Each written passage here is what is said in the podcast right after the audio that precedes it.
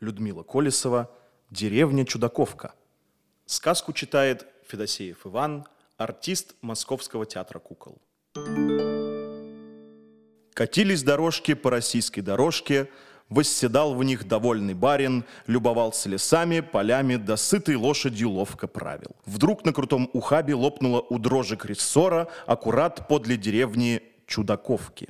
Разыскал барин в Чудаковке кузницу. Кузнец, добрый молодец, осмотрел сломанные дрожки, покрякал, покачал лохматой головой, да без лишних слов за починку принялся. Жена кузнеца позвала барина за стол под яблоней. Увидал барин дымящийся самовар и подумал чай пить, а кузнечиха открыла крышку самовара да зачерпнула из него ухи. «Отведай-ка, барин, с дорожки ушицы из моего уховара. Почему ты называешь самовар уховаром и уху в нем варишь?» – удивился барин. «Такая уж у меня чудаковина», — отвечала проказливо кузнечиха. «Ты, барин, покуда угощайся, а я схожу, печку кликну, а то тесто подошло». «Печку кликнешь?» Барин даже замер с поднятой ложкой. «То у Прошки пастуха такая чудаковина. Он свою печку летом из избы на вольные хлеба выгоняет, чтоб прохладней и просторней было. Вот она и бегает по деревне, и всем, кому надо, хлеб да пироги печет». Не успел барин и двух ложек огневой ухи проглотить, как воротилась кузнечиха, а с нею важно шагала пузатая печь. Растопила кузнечиха печку прямо посреди двора, посадила в нее каравай до пышки. Испекла печка душистый каравай и сама на стол положила. Румяные же пышки понесла Прошкиным детишкам на кузнечиху недовольно ворча.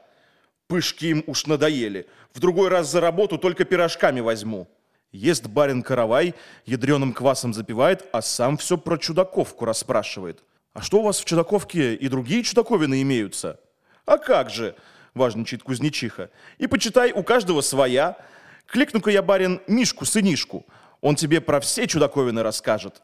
А мне, извиняй, по хозяйству надоть. Прибежал шустрый Мишка-сынишка и пропел барину под балалайку. Как в деревне чудаковки зимой сеяли, морковку сани летом запрягали, кони по небу летали, в огороде месяц зрел, а в лесу козел ревел.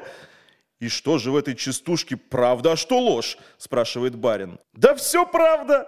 «Эк, ты загнул, дружок. И кони по небу летают и месяц в огороде?» «Ага, летают». «Давеча на водопой пролетали скоро назад полетят, и ты сам увидишь, а месяц у бабки Марфы в огороде. Пойдем, барин, покажу». Только они за ворота вышли, как мимо них промчался медведь в сане запряженный. А на санях на стоге сена мужик сидит, шапку ломит, да барину поклон отвешивает. Барин так и обомлел, к изгороди привалился и лепечет. «А про медведя ты не пел». «Верно, барин, не пел. Про все наши чудаковины петь до вечера не кончить. А сани-то ты, барин, видел?» «Видел. Ну зачем же на медведе? Так наши кони чудаковские, пока по небу летят, все сено растрясут. Тут на небе потемнело, зашумело. Вот и кони полетели. Что я говорил? Поднял барин голову и даже рот от удивления разинул. А, вот так чудо! То, барин, не чудо, а чудаковина. Так пойдем же месяц глядеть.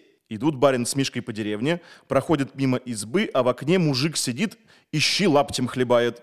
Увидал барин и засмеялся. Вот еще одна чудаковина. Ага, дядя Ефим, мастер лапти плести. Видишь, барин, лапоть над его воротами висит. Э, я-то думал, он шутки ради чудит. А он своим умением хвастается.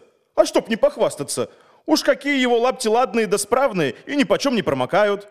А вот и бабки Марфы огород. Уродилось в нем море подсолнухов. Стоят подсолнухи, словно маленькие солнышки, а среди них полная луна, настоящая.